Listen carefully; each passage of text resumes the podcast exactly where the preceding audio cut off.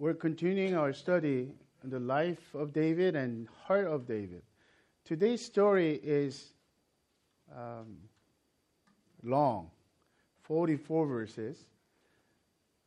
But I want to make sure that we pay attention to the story itself. But more than story, it's a fascinating story. But we need to look at what God is doing beneath all this. So, in spite of the fact that the text is so long, I want to be faithful in reading through the, that. But before we do that, I want to give you just a little bit of a foresight so you would remember what to look for, not just paying attention to the external things, surface things only. Why is it important? Because uh, when you look at the story on the surface only, it becomes moralistic teachings, which is far less than what the scripture can offer to us. And it will actually detract us from the central message of God is conveying through this kind of stories. So, what, what, what are things that we could look forward to if we see the hand of God beneath the surface of this story? Number one, it leads us to see God makes provisions for our comfort and our needs, even in the times of grief and hardship. We'll soon find out. And verse 1 starts in chapter uh, 25 of 1 Samuel. Samuel dies. Samuel the prophet. Samuel the torchbearer of Davidic kingdom. Uh, God's promise uh, through the prophet, prophet Samuel came to young David, shepherd David, and he was anointed oil, but it will take 10 more 10 plus years for him to finally become actual king. But 10 years become just torturous years for David. And think about how sad he would be. The whole Israel was sad. But one that who was rooting and approving his anoint, anointing to be king, that person who was like a pillar of his life is gone. His mentor was gone. And do you remember that? Because of he was in haste, running away from King Saul, his first wife, Michael or Michal. Nobody knows how exactly we pronounce these names, biblical names. And his love, the one that who really loved David, is not with him. And through this story, we see God's mysterious provisions for comfort and needs in times of our grief and hardship. Secondly, it leads us to see God, uh, David as an ordinary sinful man, as well as a man after God's own heart, who was an extraordinary godly man of God. This is a part that I actually like, drawn to David.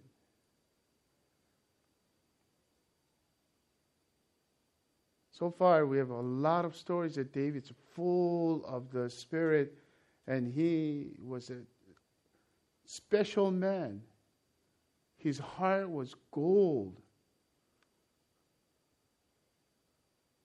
But starting this story, we, we see David's mistakes, David's shortcoming, David's lack of faith. Can you believe that?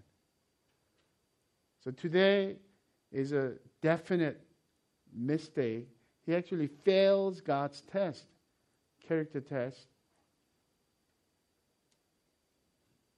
But we'll see that. Thirdly, it leads us to see the danger of self rationalizing anger and self destructive vengeance. This was a test that he failed, and that God would prevent him through this name person named Abigail, wonderfully discreet woman of faith.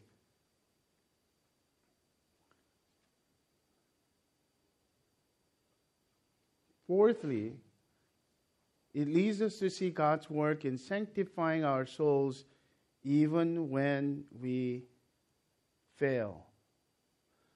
I think this is a time that I think we need to be certain about this.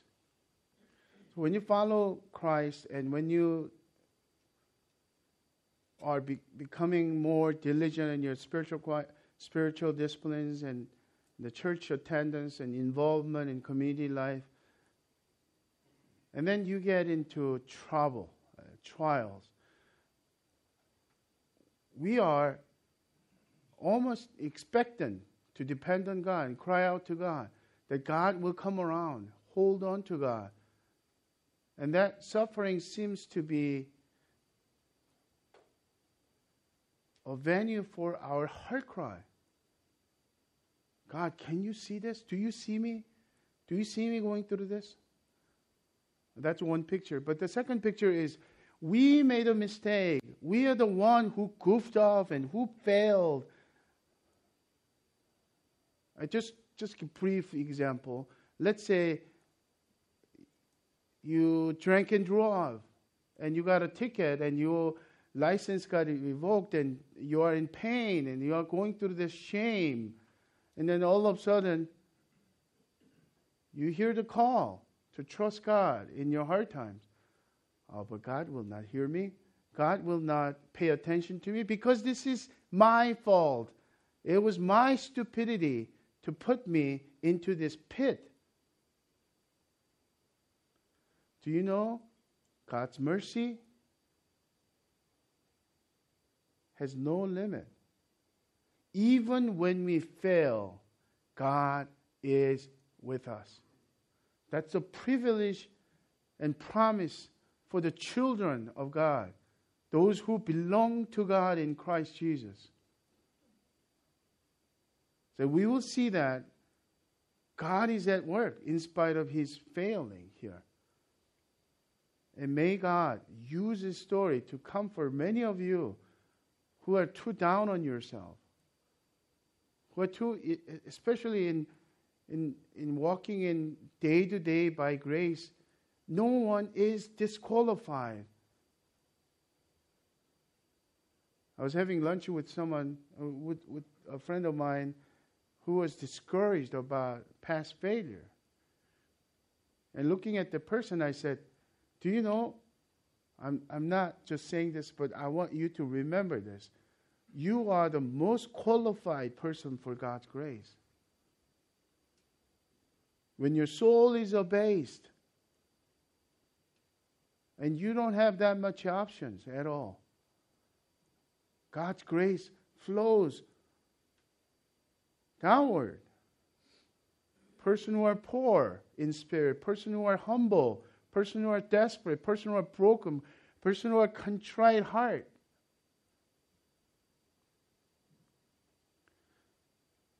So there are three main characters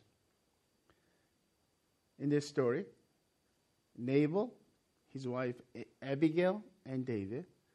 And we're going to read through the whole chapter, verse 40, 44 of that, but kind of sectioned it enough for us to make some observations about each character. Let's start with Nabal.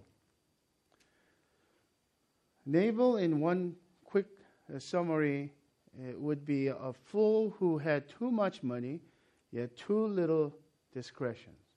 Verse 1 through 17. Verse 1. Now Samuel died and all Israel assembled and mourned for him. And they buried him in his house at Ramah. Then David uh, rose and went down to the wilderness of Paran. And there was a man in Maon whose business was in Carmel. The man was very rich. He had 3,000 sheep and a thousand goats. He was shearing his sheep in Carmel. Now, the name of the man was Nabal, and the name of his wife, Abigail. The woman was discerning and beautiful, but the man was harsh and badly behaved. He was a Calebite. David heard in the wilderness that Nabal was, Nabal was shearing uh, his sheep. So David sent ten young men.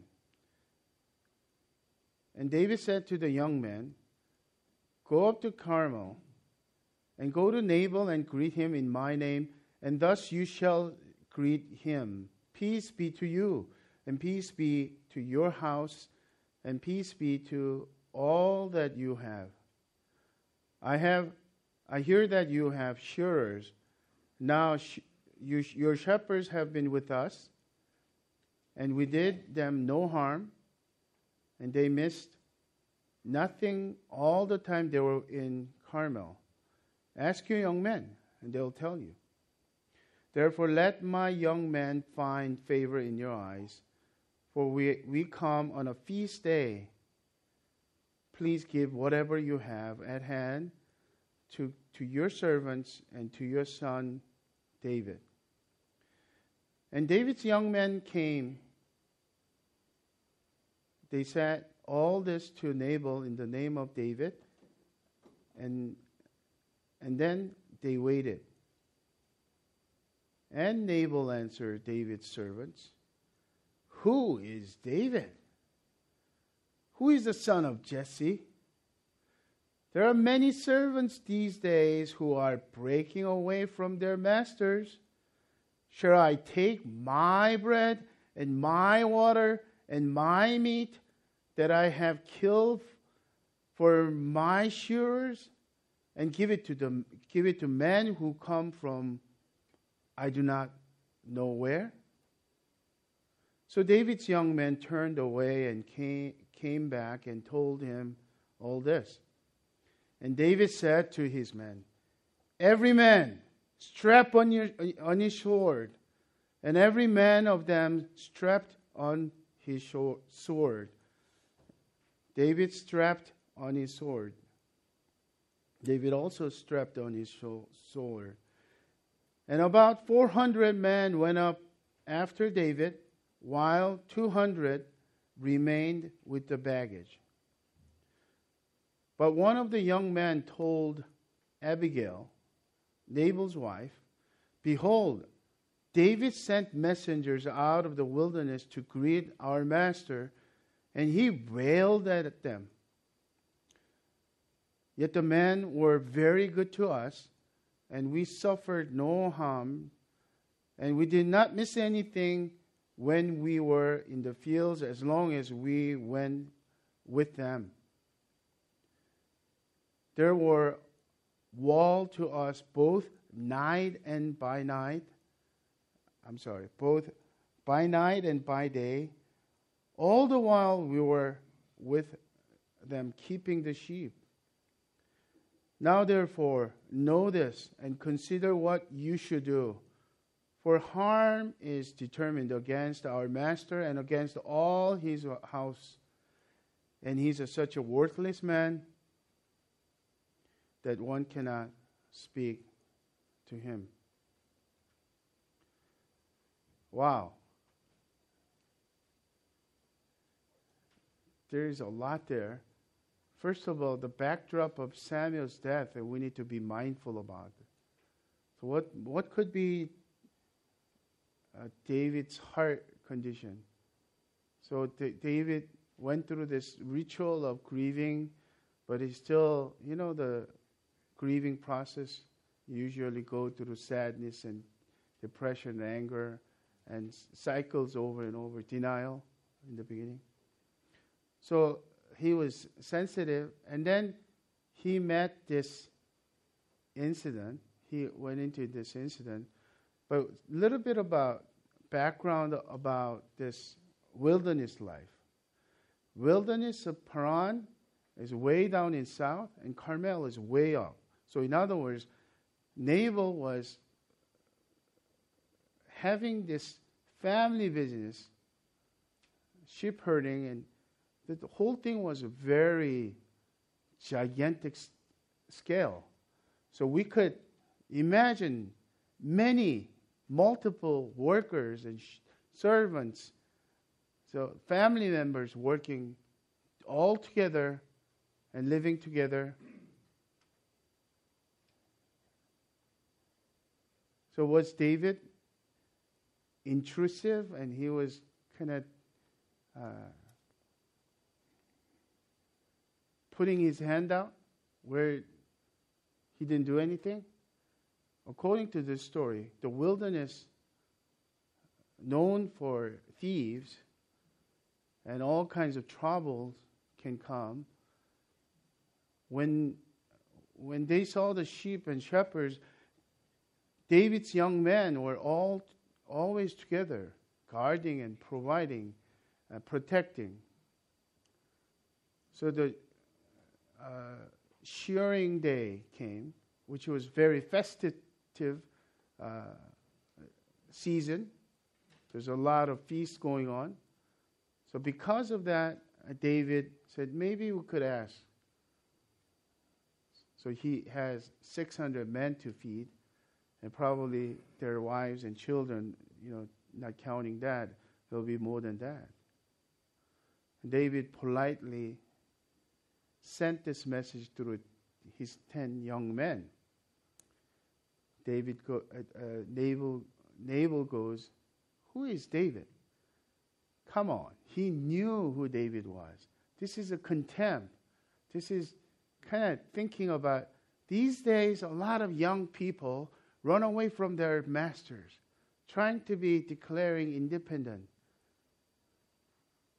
Meaning, David is one of, the, one of them who just broke away from King Saul, and then I don't care who he is. I rather give all these things to my men.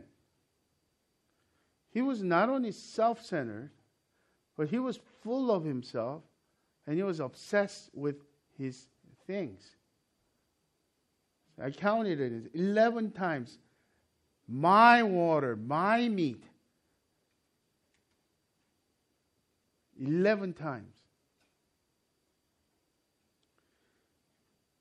And his wife, his servants, they all call him a fool. He's impossible man to talk to, and he badly behaved. I don't have an equivalent of our day language except uh, something I cannot say.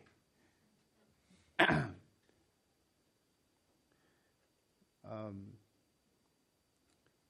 I think typically the, the acronym S O B comes up.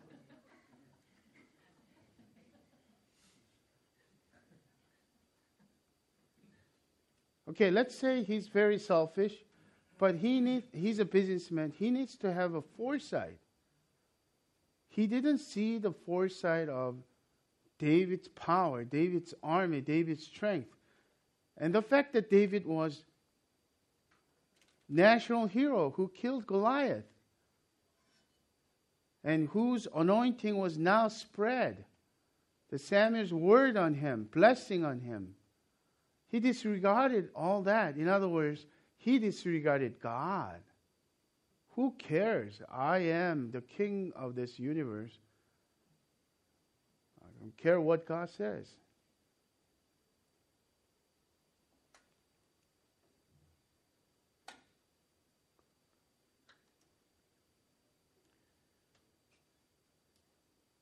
Verse 18 through 31, now we meet Abigail.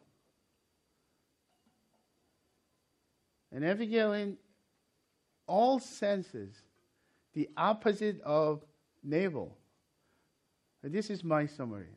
Abigail was a beautiful woman whose discretion, courage, and trust in God's words saved her future king as well as her husband and the family.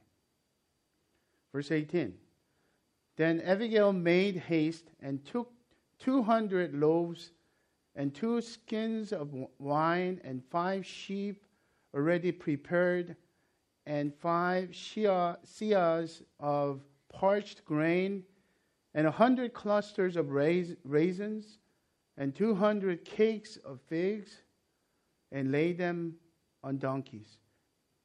And she said to her young man, Go on before me, behold, I, I come after you. But she did not tell her husband Nabal. And as she rode on the donkey and came down under cover of the mountain, behold, David and his men came down toward her, and she met them. Now David had said, Surely in vain have I guarded all that this fellow has in the wilderness, so that nothing was missed of all that belonged to him. And he has returned me evil for good. God do so to the en- enemies of David, and more also if by morning I leave so much as one male of all who belong to him. Whew. The Mad Max happening right here. All men, in some degree, that we have this exploding in anger. And then David was not his out of his mind. David was not himself in some sense. Massacre was about to happen. Verse 23. When Abigail saw David, she hurried and got down from the donkey and fell before David on her face and bowed to the ground. She fell at his feet and said, On me alone, my Lord, be the guilt. Please let your servant speak in your ears and hear the words of your servant. Let not my Lord regard this worthless fellow, Nabal, for as his name is, so is he. Nabal is his name, and folly is with him. But I, your servant, did not see the young man of my Lord and whom you sent. Now then, my Lord, as the Lord lives, and as your soul lives, because the Lord has restrained you from blood guilt and from saving with your own hand. Now then, let your enemies and those who seek to do evil to my Lord be as Nabal. And now let this present that your servant has brought to my Lord be given to the young men who follow my Lord. Please forgive the trespasses of your servant for the Lord will certainly make my Lord a sure house, because my Lord is fighting the battles of the Lord, and evil shall not be found in you so long as you live. If men rise up to pursue you and to seek your life, the life of my Lord shall be bound in the bundle of the living in the care of the Lord your God and the lives of your enemies he shall sling out as from the hollow of a sling. Verse 30. And when the Lord has done to my Lord according to the, all the good that he has spoken concerning you and has appointed your prince, you appointed you prince over Israel, my Lord shall have no cause of grief or pangs of conscience for having shed blood without cause, or for my Lord working salvation himself. And when the Lord has dealt well with my Lord, then remember your servant. Wow. Just one thing that you need to notice is that she's not just buttering up. She is expressing not only discretion, but her faith. You're going to have a sure house. It's not just a house, it's the kingdom. The reign of David's house will have no end. Forever and ever. Obviously, referring to the King of Kings and Lord of Lords, the promised Messiah, Christ Jesus Himself. But he's a young man who's not yet to recognize the king. The official king is the King Saul, who's still angry, who's still after David.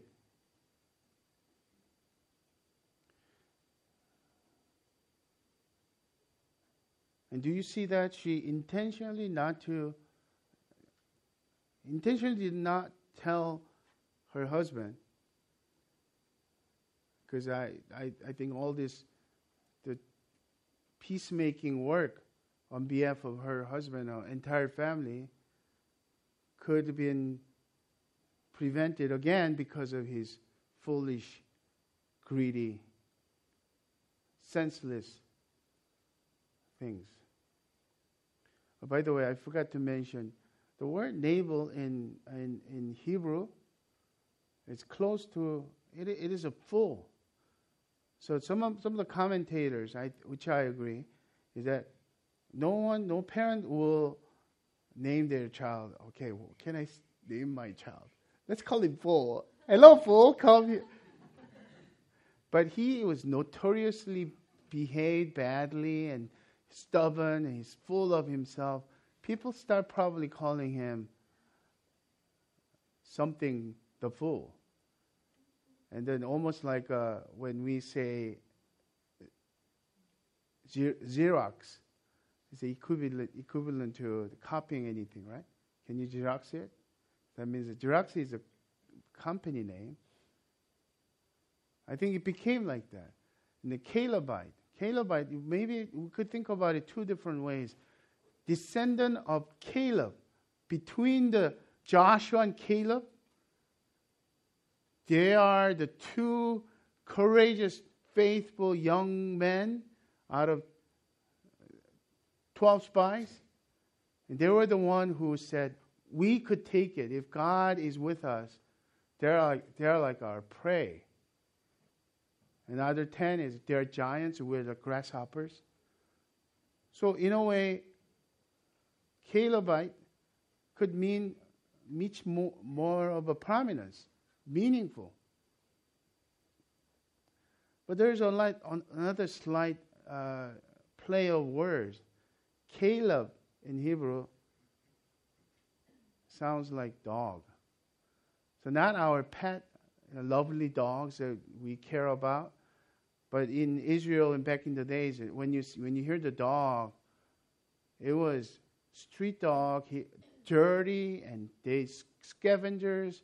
So when you see, he's like a dog, such a dog. It's not a compliment at all. It's like S O B again.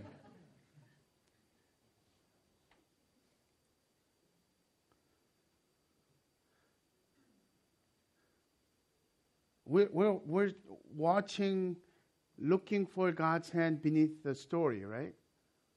And this story is kind of intriguing, and even some of the commentators are humorous in a way that the God's provision had a skirt, a special effect on David. Not only regular skirt, but she was a pretty woman, pretty beautiful woman. Emphasized on that. But it, reading it, the story, we realize her beauty was not just external, but internal. Sounds like Mary's Magnificat. So Mary's song at the angel's announcement. Now, finally, David. I would summarize David this way. Yes, he's a man after God's own heart. Yes, he's a type of Christ. In other words, foreshadowing, illustration what Christ will look like. All that. But we see the fallen human side. David here is an ordinary man who failed God's test, God's character test, but was shown mercy. Verse 32 to 44. And David said to Abigail, Blessed be the Lord, the God of Israel, who sent you this day to meet me. Blessed be your discretion, and blessed be you who have kept me this day from blood guilt and from working salvation with my own hand. For as surely as the Lord, the, the God of Israel, lives, who has restrained me from hurting you, unless you had hurried and come to meet me. Truly, by, by morning, there had not been left to Nabal so much as one male. Then David received from her hand what she has brought him. And she, he said to her, Go up in peace to your house. See, I have obeyed your voice, and I have granted your petition. And Abigail came to Nabal, and behold, he was holding a feast in his house, like the feast of a king. And Nabal, Nabal's heart was merry with him, for he was very drunk. So she, she told him nothing at all until the morning light. In the morning, when the wine had gone out of Nabal, his wife told him these things, and his heart died with him, and he became as stone. And about 10 days later, the Lord struck Nabal and he died. When David heard that the Nabal was dead, he said, Blessed be the Lord who has avenged the insult I received at the hand of Nabal and has kept back his servant from wrongdoing. The Lord has returned the evil of Nabal on his own head. Then David sent and spoke to Abigail to take her as his wife. When the servants of David came to Abigail at Carmel, they said to her, David has sent us to you to take you to him as his wife. And she rose and bowed with her face to the ground and said, Behold, your maid, handmaid is a servant to wash the feet of the servants of my Lord. And Abigail hurried and rose and mounted, on a, mounted a donkey. And her five young women attended her. She followed the messengers of David and became his wife. David also took Ahinoam of Jezreel and both of them became his wife. Saul had given Michal, his daughter, David's wife, to Palti, the son of Laish, who was in Gallim.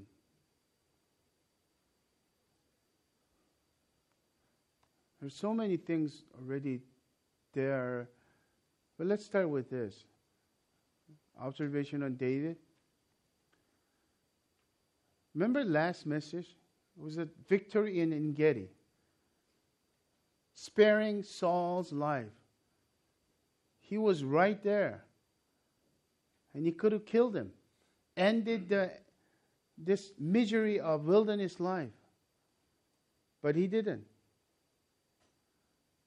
And then, even though we, we're not going to cover that story again, but chapter 24 was victory in En Gedi.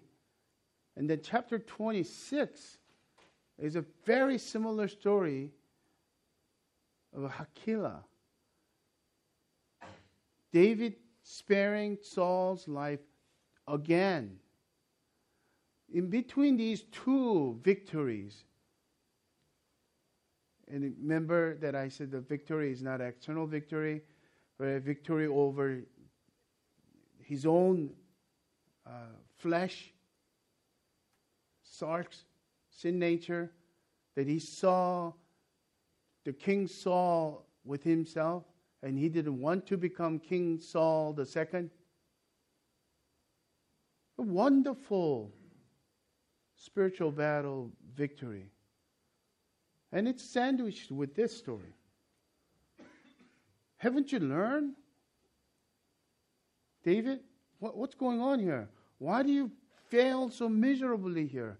You learn to accept and offer kindness to your enemy who is trying to kill you. I think it, there's several factors. Number one, it, it is really unexpected. King Saul is constantly, for 10 plus years, he's following him. So he's definitely thinking about, and then he's anointed. So think about taking to the Lord and thinking about it. Should I do this? If I fear the Lord, how can I even touch the God's, the Lord's anointed? So the unexpected thing was like a pinprick, like a you're constantly holding and restraining, and somebody puts a pin and pops, and you're exploding. I, we could rationalize. So, past few weeks, I've been going through a lot of this stress, and and then I got in trouble because I was kind of vented on uh, kids. I could get away with kids, but with Kate, I cannot get away with it. So I get in trouble.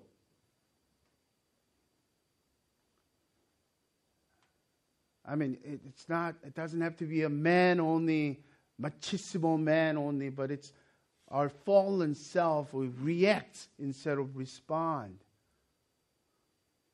Another thing is, unlike King Saul is someone who is above him, David now, he's a 600 man. He's organized. And they're skilled and trained men now. And who is this Nabal? I could squash him with no problem. His workers, he's a bunch of people that he, his house is big. But they're not trained, they're not even soldiers. Oh, eh, underneath of all that is pride comes in. And my confession is this one of the most difficult thing in my teenage life was somebody insulting my pride. I, I know it's really childish, juvenile, but that was the whole thing to me. I achieved the status of one of the toughest guys in my middle school. And then anyone who challenged me and, and kind of poked me in a, in a disrespectful way, and for me to say nothing and do nothing, oh, that's worse than death for me. Which is still the pride here.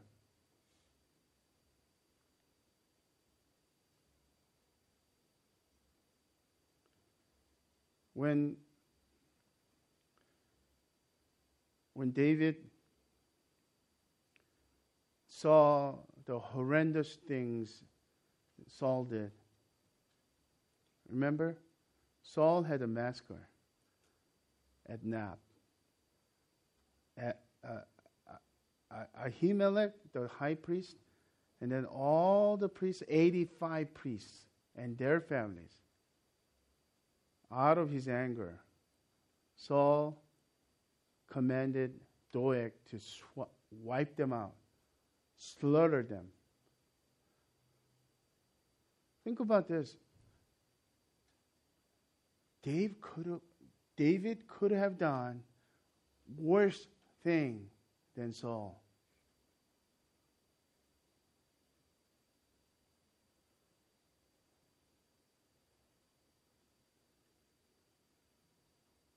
And we need to remember that. When others fell, we better not look down on them. How could you? Instead, I could have done even worse things.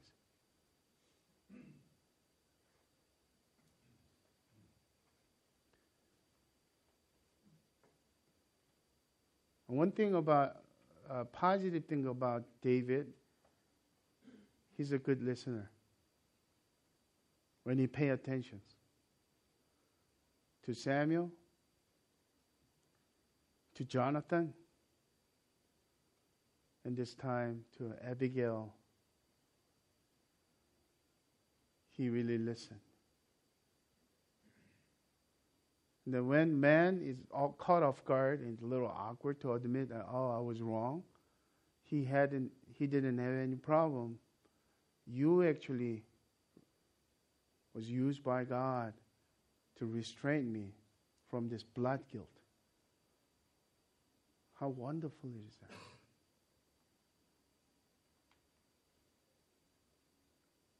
So once again, for us to be focusing on what God is teaching us and what God is doing beneath the surface of all these stories,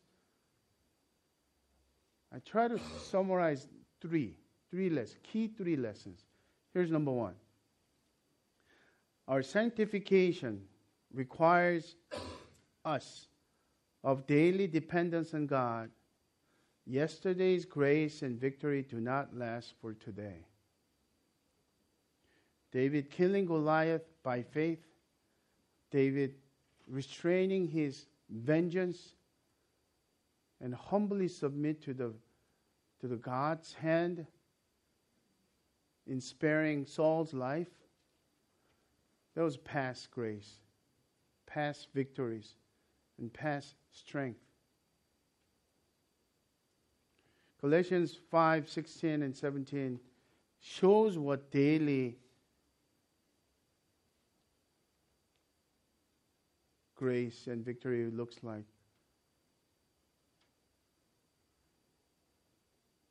Galatians 5:16 But I say walk by the spirit and you will not gratify desires of the spirit, flesh for the desires of the flesh are against the spirit and the desires of the spirit are against the flesh for these are opposed to each other to keep you from doing the things that you want to do but if you are led by the Spirit, you are not under the law.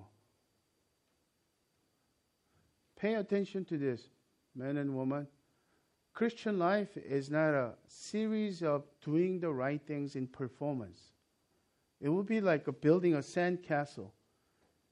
And by the time when somebody's poking at you, somebody's doing things, you just demolishing the tower that you built, it's not there anymore. Ending up with the shame and guilt. But daily dependence is like this I don't have any source of power, fresh water. That has to come from my God, my Christ, true vine. So I need to continually abide in Him and listen to him. Instead of doing the right things, you might have done 10 things to done right things. But if you haven't paid attention to the desires of the Holy Spirit within you, which is very subtle, very uh, non specific in terms of concrete things that you have to do. You can't check off quiet time, you can check off giving, you can check off serving, and even volunteering at uh, homeless shelter, food bank. But you cannot check off whether you really listen to and led by the desires of the Holy Spirit. Why? Because you need to continually ask, Lord, what do you desire in this situation? So even the desire of the Lord is not something that we're performing, but actually we need a fresh water to get fresh water. The one who is thirsty is, is, is learning to how to ask for, how to lean on God for fresh water. Well, once you get fresh water, living water, you will become thirstier. The, the scripture will become alive. The songs that we sing will become more meaningful.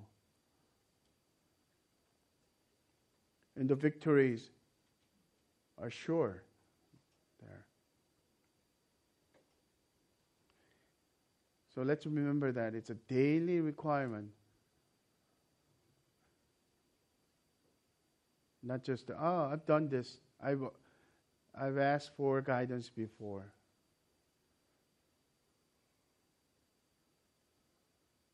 So one of the beautiful things that, that happened in uh, stand-up party and gathering was not only meet for Henry, these brothers were sharing their heart. And a lot of them was an encouragement, but in a challenge as well. So, Henry, in Jesus' name, we exhort you to stay thirsty. Amen, brother? So, uh, next week we'll take time to pray for uh, Henry before he, he leaves. I think that following Tuesday. Before we uh, disregard Nabal as impossible guy that I don't, just don't want to, hoping that I don't run into him. Know that the Nabal is within us. We have potential to become Nabal.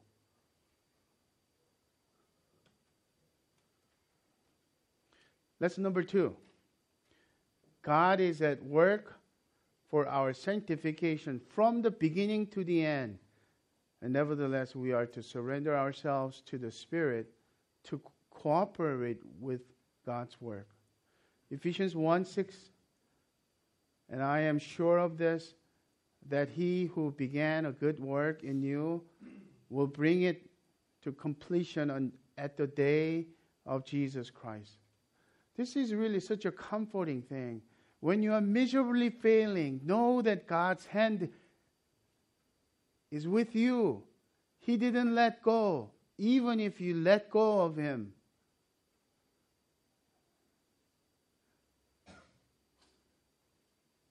God watching David failing the test, character test, miserably, he saves, he prevents using Abigail. So notice that if David killed hundreds of men at this event, if there was no intervention from God through Abigail, he would not be, he would not be qualified to be the king of Israel in God's own measure.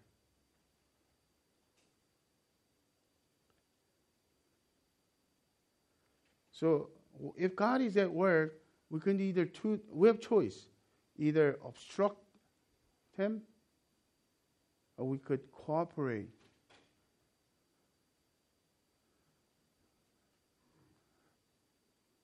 Okay, someone who is, oh, I, I, I want to be original. I, I, I want to be feisty with God. Okay, you could do whatever you want to do. But God disciplines whom He loves. If you're feisty and if you obstruct His work in you, and you could do a lot of damages, self damage, and God's heavy hand will be on you. If He really loves you, we will see that as a sign. If you don't belong to Him, nothing will happen to you. Third and final lesson our pr- prudence courage and faith can be used by God's intervention for other believers' journeys, like David and Abigail. Hebrews 3 12 to 14. Take care, brothers, lest there be in any of you an evil and unbelieving heart leading you to fall away from the living God, but exhort one another every day, as long as it is called today, that none of you may be hardened by the deceitfulness of sin. For we have come to share in Christ, if indeed we hold our original confidence firm to the end. Oh, that's a very such a comforting uh, encouragement to us, isn't it?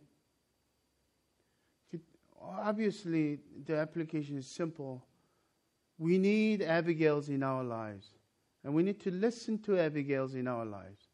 But moreover, we are to be an Abigail to our brothers and sisters. It will take courage, yes. It will take discretion, yes.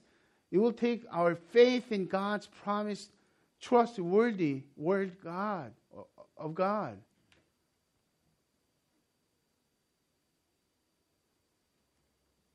To whom can you be an Abigail these days? I close you with this. Alan Redpath, uh, I forgot to bring that book. Remember the um, the book title is the same title as our series. David, a man after God's. Oh no no sorry, making a man of God. That's the title, and then the subtitle is a, a man after. In other words, the beauty about the book, I would recommend it. I've, you know, it, it, it, doesn't cover every story, but he covers few other stories. Um, but his insight is always looking for what God is doing behind these stories. And his, his uh, insight on this uh, story is very valuable.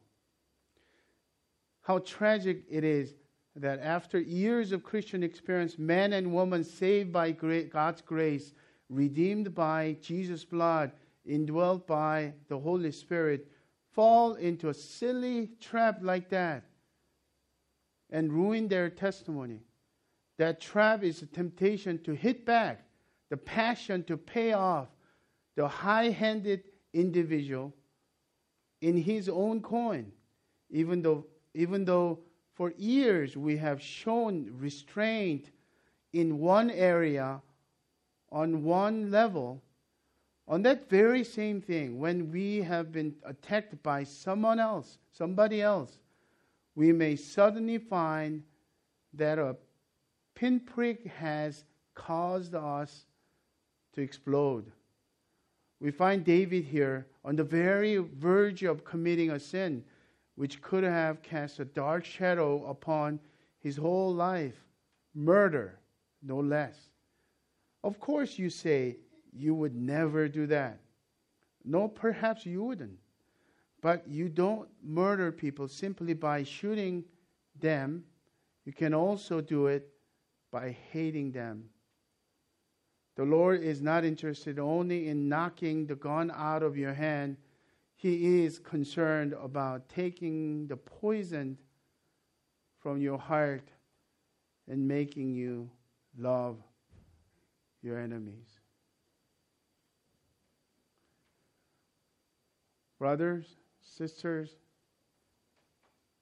I will be the first person that desire the poison out of my heart. If I even look at my ministry at Crossway, there are moments that I am shameful about. I almost made a t- horrendous mistake because of my temper, my anger.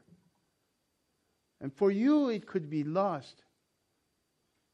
For you, it could be slight moment of just bitterness that kills us. Externally, we could be the right, doing the right things. But I plead with you. Let's take our heart, whatever that has poisoned us, let's take to the Lord and ask the Lord, Christ, my Savior, have mercy on me. Take that poison out of me. Free me from this poison. That's my prayer for you and me. Let's pray.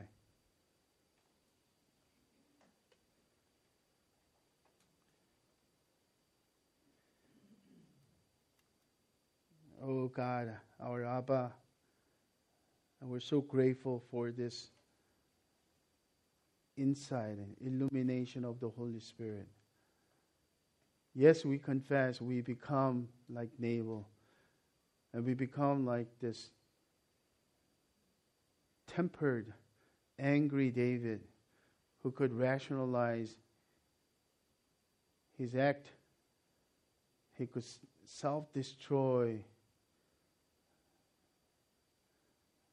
the testimonies for Christ. We look to you. Without you, we could become like that. We pray that you will restore our hearts, especially to, for those of us who are discouraged, who even thinking that they don't have it anymore to go on, to trust you, to cling to you, to restore their life before you, their marriage before you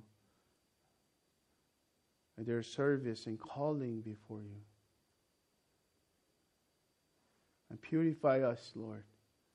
Use Crossway Community for your glory as we are just picture of a dancing children with joy, with freedom.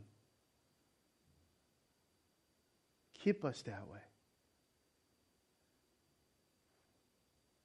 And I believe that's really how we could be salty in this world.